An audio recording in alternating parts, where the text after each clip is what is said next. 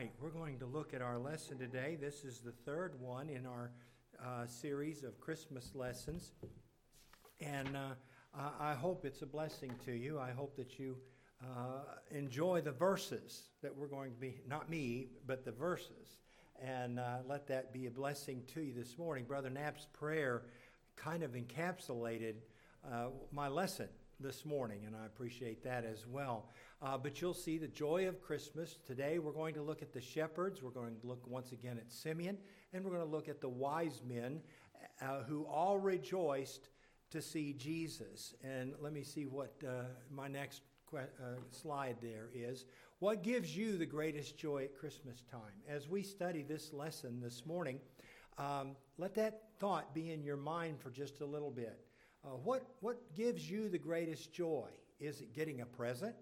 Uh, is it the, the beauty of the decorations? Is it the music? Is it uh, time with family and friends? Is it uh, uh, the Word of God? Is it the promises of God? Remember, we talked about the blessed hope, and uh, we've talked about the promises of God, and God clearly giving direction as to identifying who the Messiah would be. And today we're going to talk about um, rejoicing in his arrival. And uh, I hope that it'll be a blessing to you. But what brings you uh, the greatest joy? And let's see what the next one is. That's our memory verse. And so we're going to start in Luke chapter 2. And uh, we're going to begin in verse 8. And it will include our memory verse uh, that we've studied these last three weeks.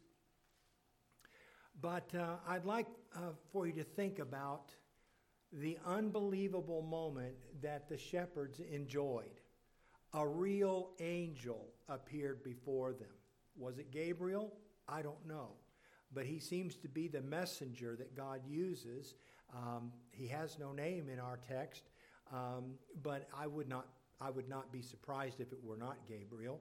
But um, nevertheless, um, it was a real angel, and he appeared to real shepherds. And uh, in the eyes of many, the angel should never have appeared to, to shepherds. My word.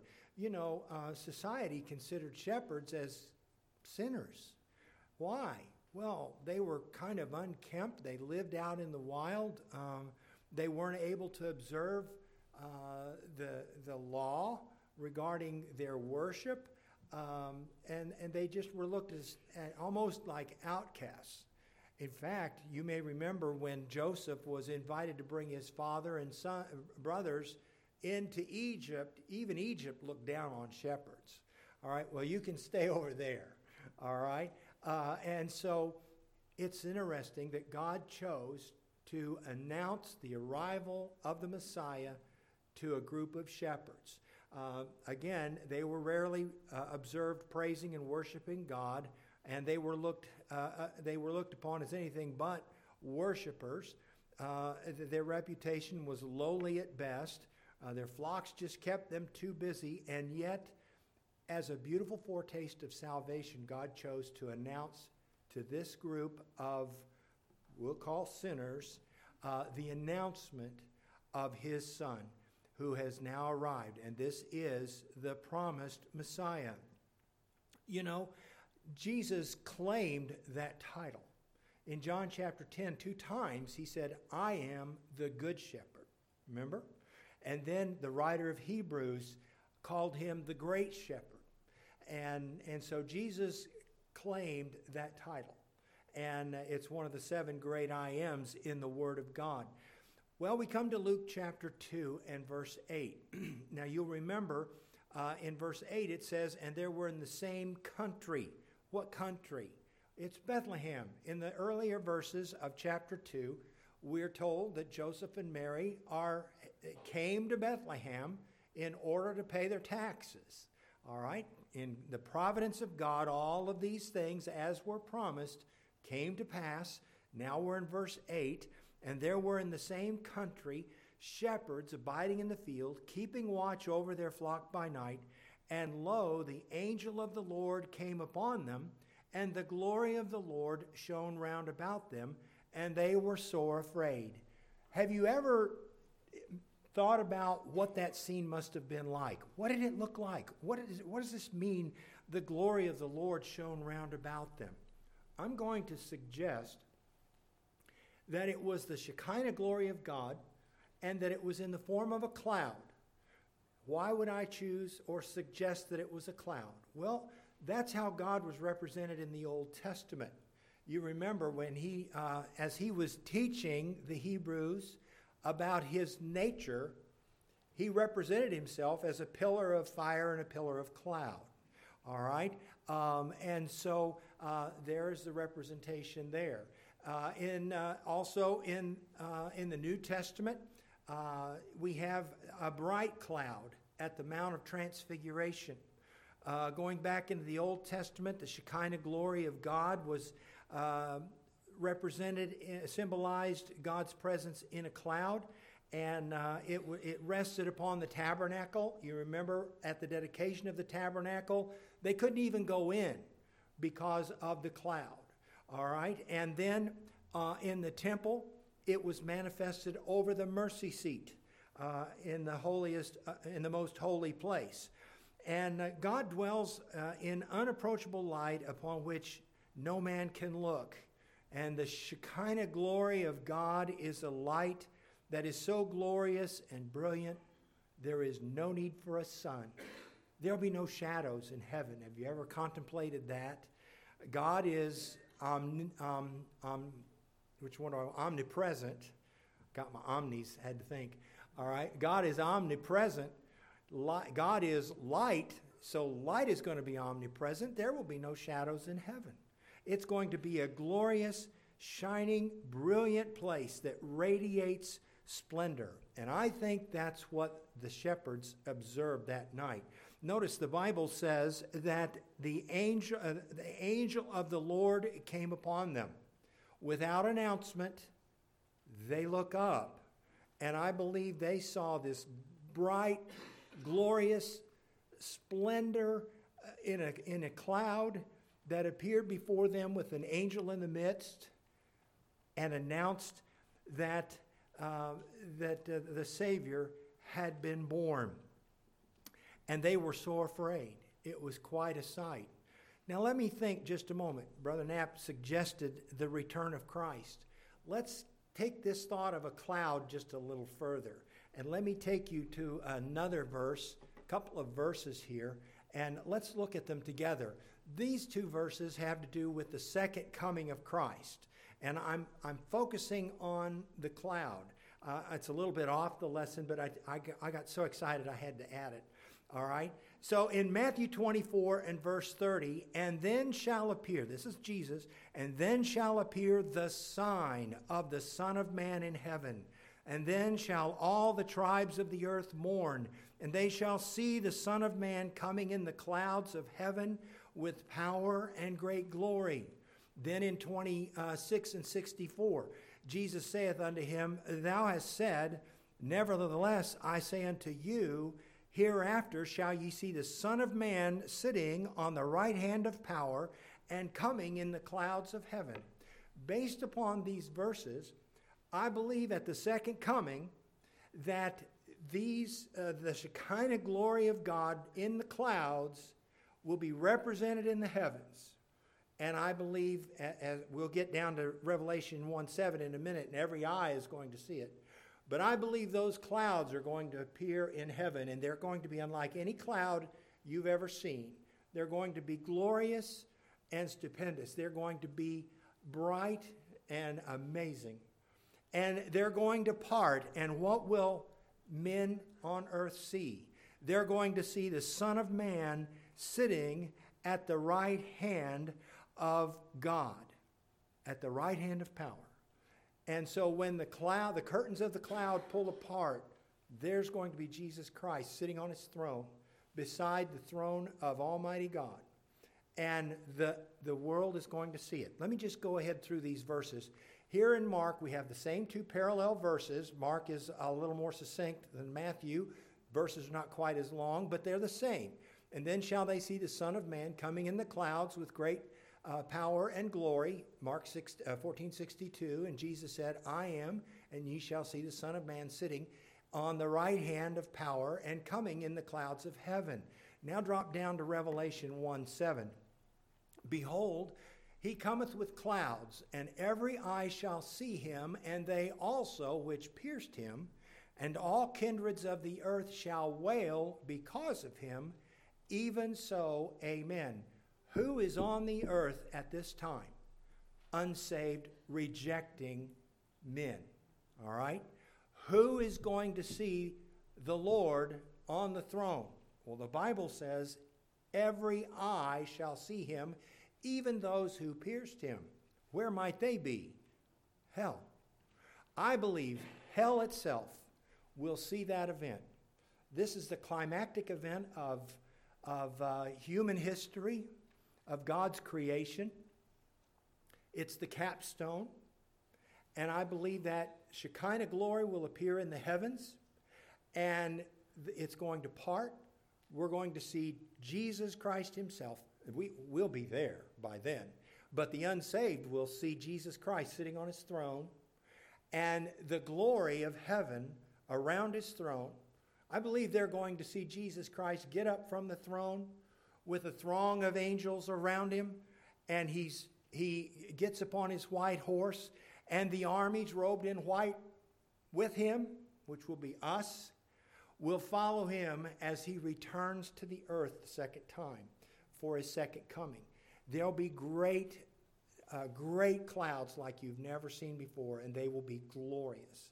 And it will be a glorious return of Christ.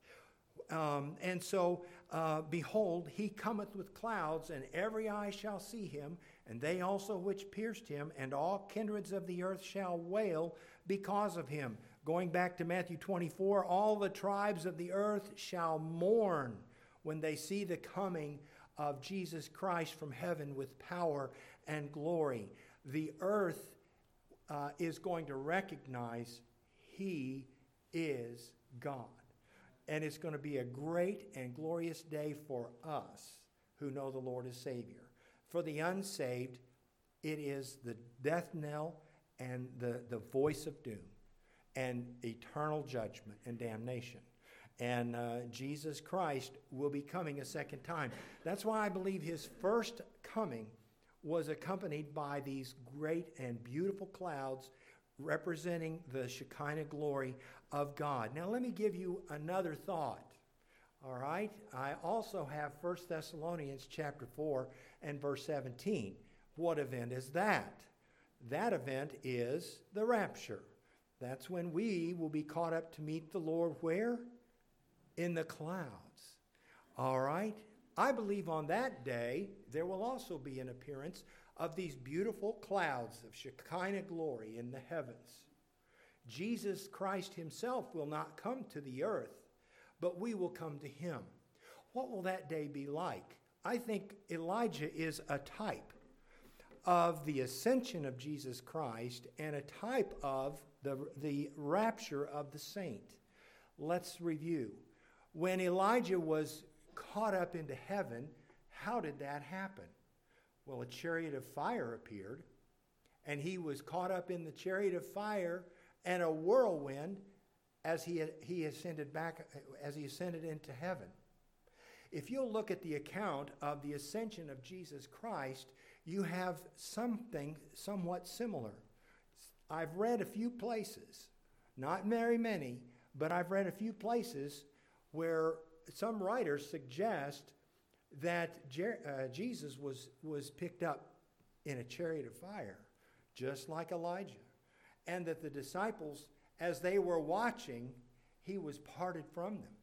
And I believe that he was taken up in, in, just like Elijah was, and taken up into the clouds, the Bible says, into those glorious clouds, and he, he returned to heaven like that. Now, let's talk about the rapture. I think that will be a time of great destruction on earth. Can you imagine that if uh, at the rapture, the Bible tells us that the dead in Christ shall rise first? They will receive their glorified body, and that will occur. They will receive their glorified body, and that they will be made whole in heaven. Then, verse 17, we which are alive and remain shall be caught up together with them in the clouds to meet the Lord in the air, and so shall we ever be with the Lord. They won't be average, everyday clouds. I believe it's going to be a glorious, uh, a glorious uh, appearing there in the sky with the Shekinah glory of God. And I'm going to go so far as to say that you, if you know the Lord as your Savior, will be picked up in a chariot of fire and a whirlwind, and you're going to be carried to heaven too. I can't prove it, but I think it's, I think there are enough people that I've read that agree with me, and I think it's going to leave a world of destruction when all those chariots come flying through, gathering God's children, giving them a royal escort to heaven into the glorious clouds of God's glory. I think it's going to be a great time, and you know it will, all right? But it'll happen in a moment, in the twinkling of an eye. But it will be an event that cannot be dismissed. They can't come up with just any excuse. However, the Bible says the, the ones that remain will believe the lie, all right? Whatever that is. But I believe it's going to be an, uh, uh, uh, obviously a rapturous event. But I, my point is, the Shekinah glory of God is represented in all of these events. And I believe it was stupendous before the angel, uh, before the, the shepherds in uh, Luke 2 uh, 8 and 9. And so now let's, let's go to verse 10. and the angel said unto them, Fear not. For behold, I bring you good tidings of great joy, uh, which shall be to all people. For unto you is born this day in the city of David a Savior, which is Christ the Lord. And this shall be a sign unto you ye shall find the babe wrapped in swaddling clothes, lying in a manger. Well, first of all, what is the city of David? What is the city of David? Well, there are two in the Word of God, but the first one is Bethlehem. It's also called Ephratah, and Bethlehem is the city of David because that's where David was born. That was where David's um, early home was. It was in Bethlehem that uh, the prophet Samuel anointed Daniel, uh, David to be king. Later, after David became king and was established in Jerusalem, Jerusalem then became called and is called today the city of David. All right? And so, but we know this was in Bethlehem because we were told it was in the same country. All right? And the city of David would be Bethlehem. They were in the in the outskirts, out in the in the fields. All right? And so what was the angel's message? A savior, Christ the Lord. All right? This is the Messiah and they, uh, he charged the uh, shepherds to go see him. He said, You'll find him, you'll find the babe wrapped in swaddling clothes, lying in a manger.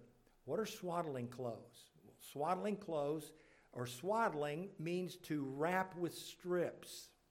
And you know, the custom there is that if someone dies, they are buried by sunset. And so when one was traveling away from home, they would carry these strips with them, often wrapped around their waist under their clothing. In the event of their death, they would be swaddled, wrapped in swaddling clothes or wrapped in strips uh, for burial.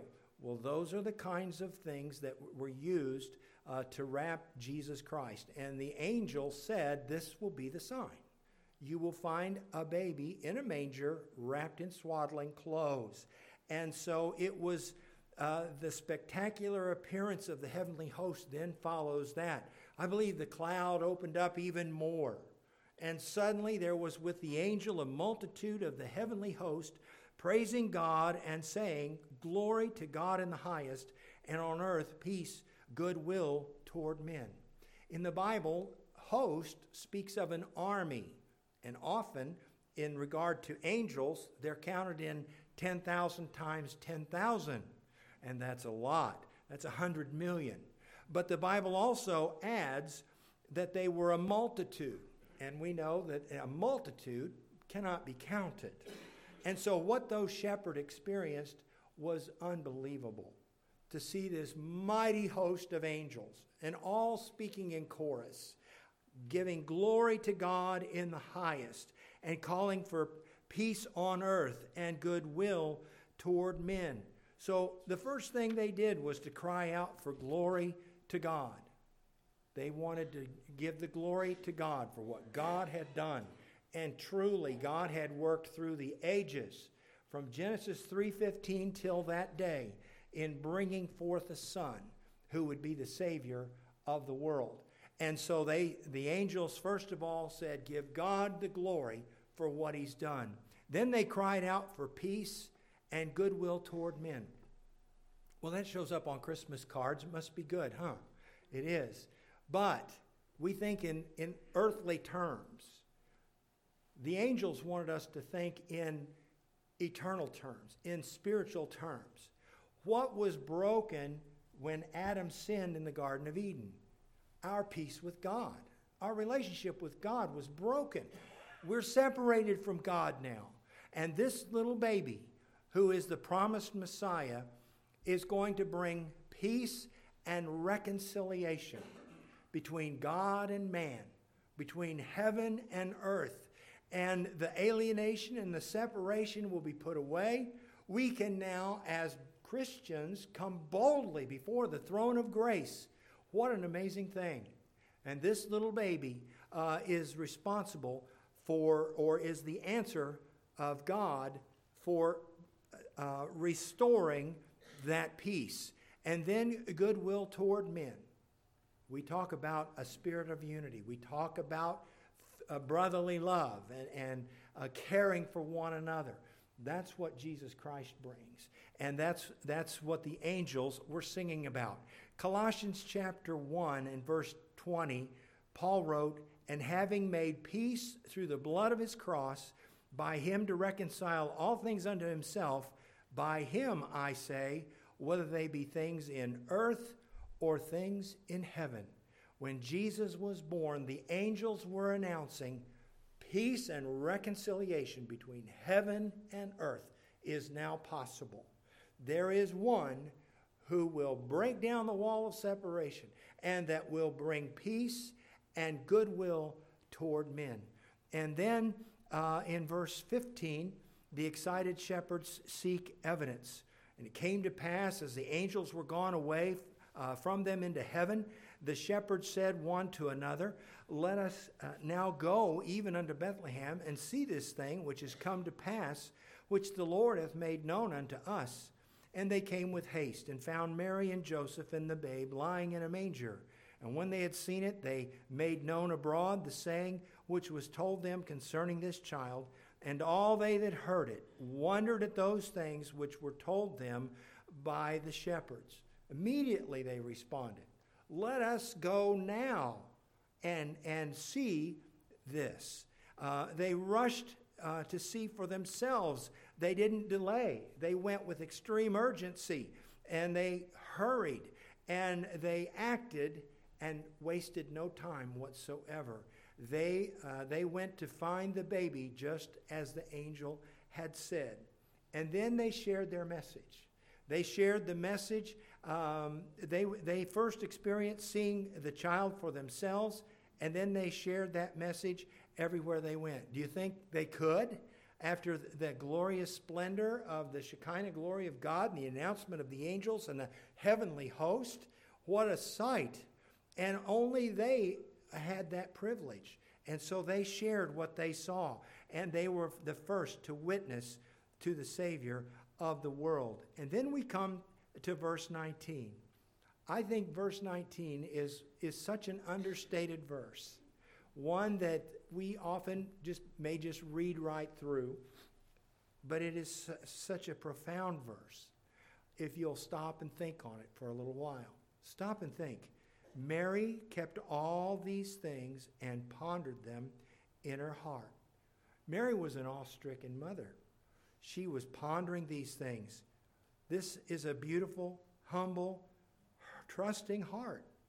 Mary had put her full trust into the Word of God and what God had promised her.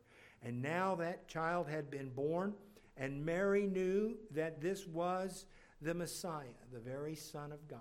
She knew that with confidence. She knew God had kept his promises, and she knew who this baby was. But she'd been through a lot, hadn't she? She'd been through so many things, the, um, just uh, probably the public shame, even. Uh, who knows if that was a fact? Um, but it was, it was certainly life transforming. And now she's had a visit from some rough hewn shepherds with an amazing story of a heavenly visit.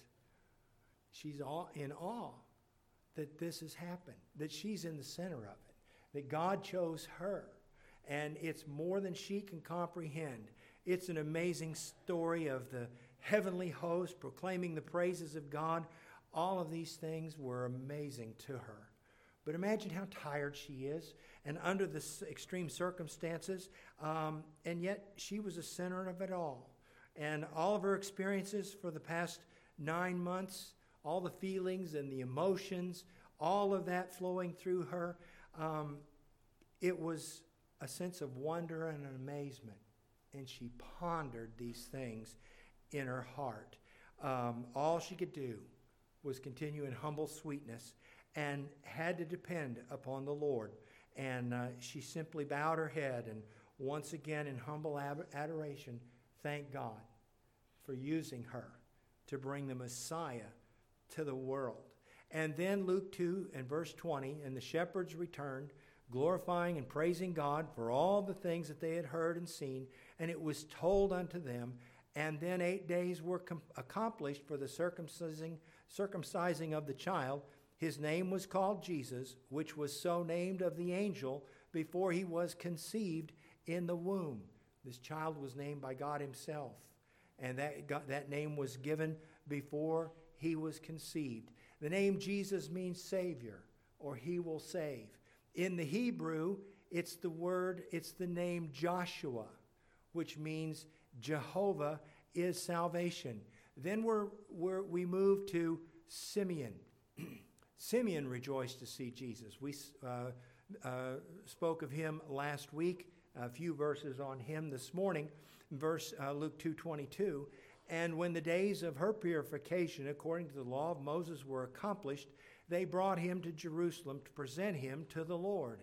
Verse 23 As it is written in the law of the Lord, every male that openeth the womb shall be called holy to the Lord. This is the verse I was referring to last week when every male child, the birth of every male child was celebrated, and there was law, the, the law uh, required that um, they be called holy unto the Lord, and special sacrifice was given. And so, according to offer a sacrifice, according to uh, that which is said in the law of the Lord, a pair of turtle doves or two young pigeons. And it was the time for Jesus to be dedicated by the parents. And they're there in the temple. And um, they, somewhere in the temple, they come across a man named Simeon. We don't know who he is. Some think he might have been a priest, others don't know. We don't know. But he was an, uh, a, a, man that was known by God. And uh, we know that he loved the Lord very much, so much that God chose to reveal to him some significant uh, promises for his life as well. And he used Simeon to proclaim the greatest messages of all time the events of this child's life and the fate of this Messiah's life. Simeon's dedication in verses 25 through 27, uh, he says, And behold, there was a man in Jerusalem whose name was Simeon and the same man was just and devout, waiting for the consolation of Israel, and the Holy Ghost was upon him. And it was revealed unto him by the Holy Ghost that he should not see death before he had seen the Lord's Christ. And he came by the Spirit into the temple. And when the priest brought in the child Jesus to do for him after the custom of the law, five things are said about Simeon. Did you notice? Simeon was a just and a devout man. Simeon was a man that looked for the coming of the Messiah. Simeon was an unusual man in that he was led by the Holy Spirit of God. And Simeon was given an unusual promise. He would see the promised Messiah. And, you know, in, um, uh, in 2 Timothy chapter 4 and verse 8, we have that same promise. Listen to Paul. Henceforth there's laid up for me a crown of righteousness, which the Lord, the righteous judge, shall give me at that day, and not to me only, but unto all them also that love his appearing. God's already given you that promise. You will see the Messiah if you've received Christ as Savior, and there'll be a crown for you if you look forward to seeing Jesus Christ. And then the fifth thing Simeon was a man who saw and held the Messiah. God kept his word. God was faithful and true. Now listen to Solomon's uh, Simeon's proclamation. Then took he up in his arms and blessed God and said, Now, uh, Lord, now lettest thou thy servant depart in peace according to thy word, for thine eyes have seen thy salvation, which thou hast prepared before the face of all people, a light to lighten the Gentiles, and the glory of thy people Israel. And Joseph and Mary and his mother marveled at those things which were spoken of him. And so Simeon speaks of things about this Christ child. He took him up into his arms and he proclaimed him to be the long awaited Messiah. One, the child was God's salvation. As the angel spake, he was the source of peace between God and man. The child was the one appointed to be God's salvation. This is the one who would satisfy all the promises all the way back to Genesis 3:15 that this promised one would be the savior from our sins. This child, God's salvation, was prepared for just the Jewish people. Is that what that says? No. He was prepared for all people. Simeon saw God's salvation was not for any one people, nation, or group. He was for all people. The Messiah had come to save all people because he's not willing that any should perish. And then, excuse me, the child, God's salvation, was to be a light to the Gentiles and to unbelievers of the world, not just to the Hebrew nation, but to all the world. and that is often overlooked, especially, excuse me, excuse me, in thinking about in the book of Acts when Peter and the, uh, the apostles debated whether to take the gospel to the Gentiles. Here it is, right here. This was the promise of God, and Simeon uh, emphasized that. And fifth, the child, God's salvation, was to be the glory of Israel and of true believers. And now notice, Simeon blessed them and said unto Mary his mother, Behold, this child is set for the fall and rising again of many in Israel, and for a sign which shall be spoken against. Now, here's what he meant Jesus was either going to be a stumbling stone or a chief cornerstone in every person's life. All right? Jesus is the focal point of all history. Jesus is the focal point of salvation. Jesus is the focal point of all judgment. And so Simeon said, Behold, this child is set for the fall and rising again of many in Israel. He is either going to be their Savior or their judge. All right? And that's what he's talking about. And then he's going to be a sign which shall be spoken against. You're either saved or you're lost. You've either received Jesus Christ as the Messiah and as your Savior, or you have rejected him. All right? and so he's going to be a sign which shall be spoken against. And it demands, if you're going to uh, receive Christ and his salvation, it's going to require surrender of your sin and of your past and of yourself and giving yourself to God and trusting His word to save your soul and take you to heaven. Verse 35 now he turns his, his prophecy toward Mary. Yea, can you just see his face as he looks down into the sweet face of Mary and says, Yea, a sword shall pierce through thine own soul also. What does that mean? Well, God allowed him to see that one day this baby was going to die for the sins of the world, and Mary would see her son offered as God's sacrifice for that sin. And so he said, A sword is going to pierce through your own soul also. And then the thoughts of many hearts may be revealed. Remember, he's either Savior or Judge. And he will reveal the thoughts of men's hearts, whether they've received him, whether they've received him in love, or whether they have rejected him and refused him and turned away his saving grace. Then we come to our last passage, and that's in Matthew chapter 2, verses 1 through 12. And we have the wise men who rejoiced to see him. Interesting. We'll go through this quickly.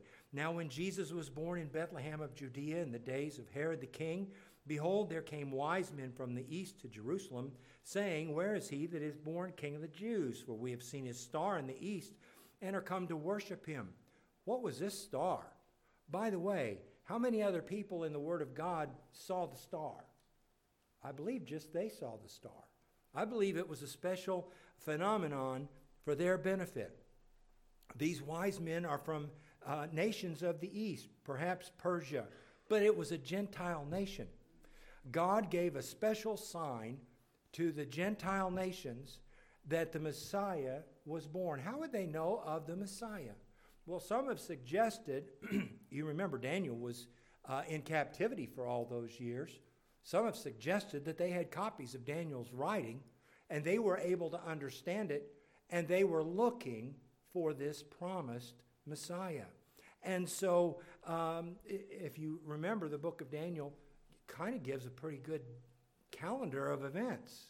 All right?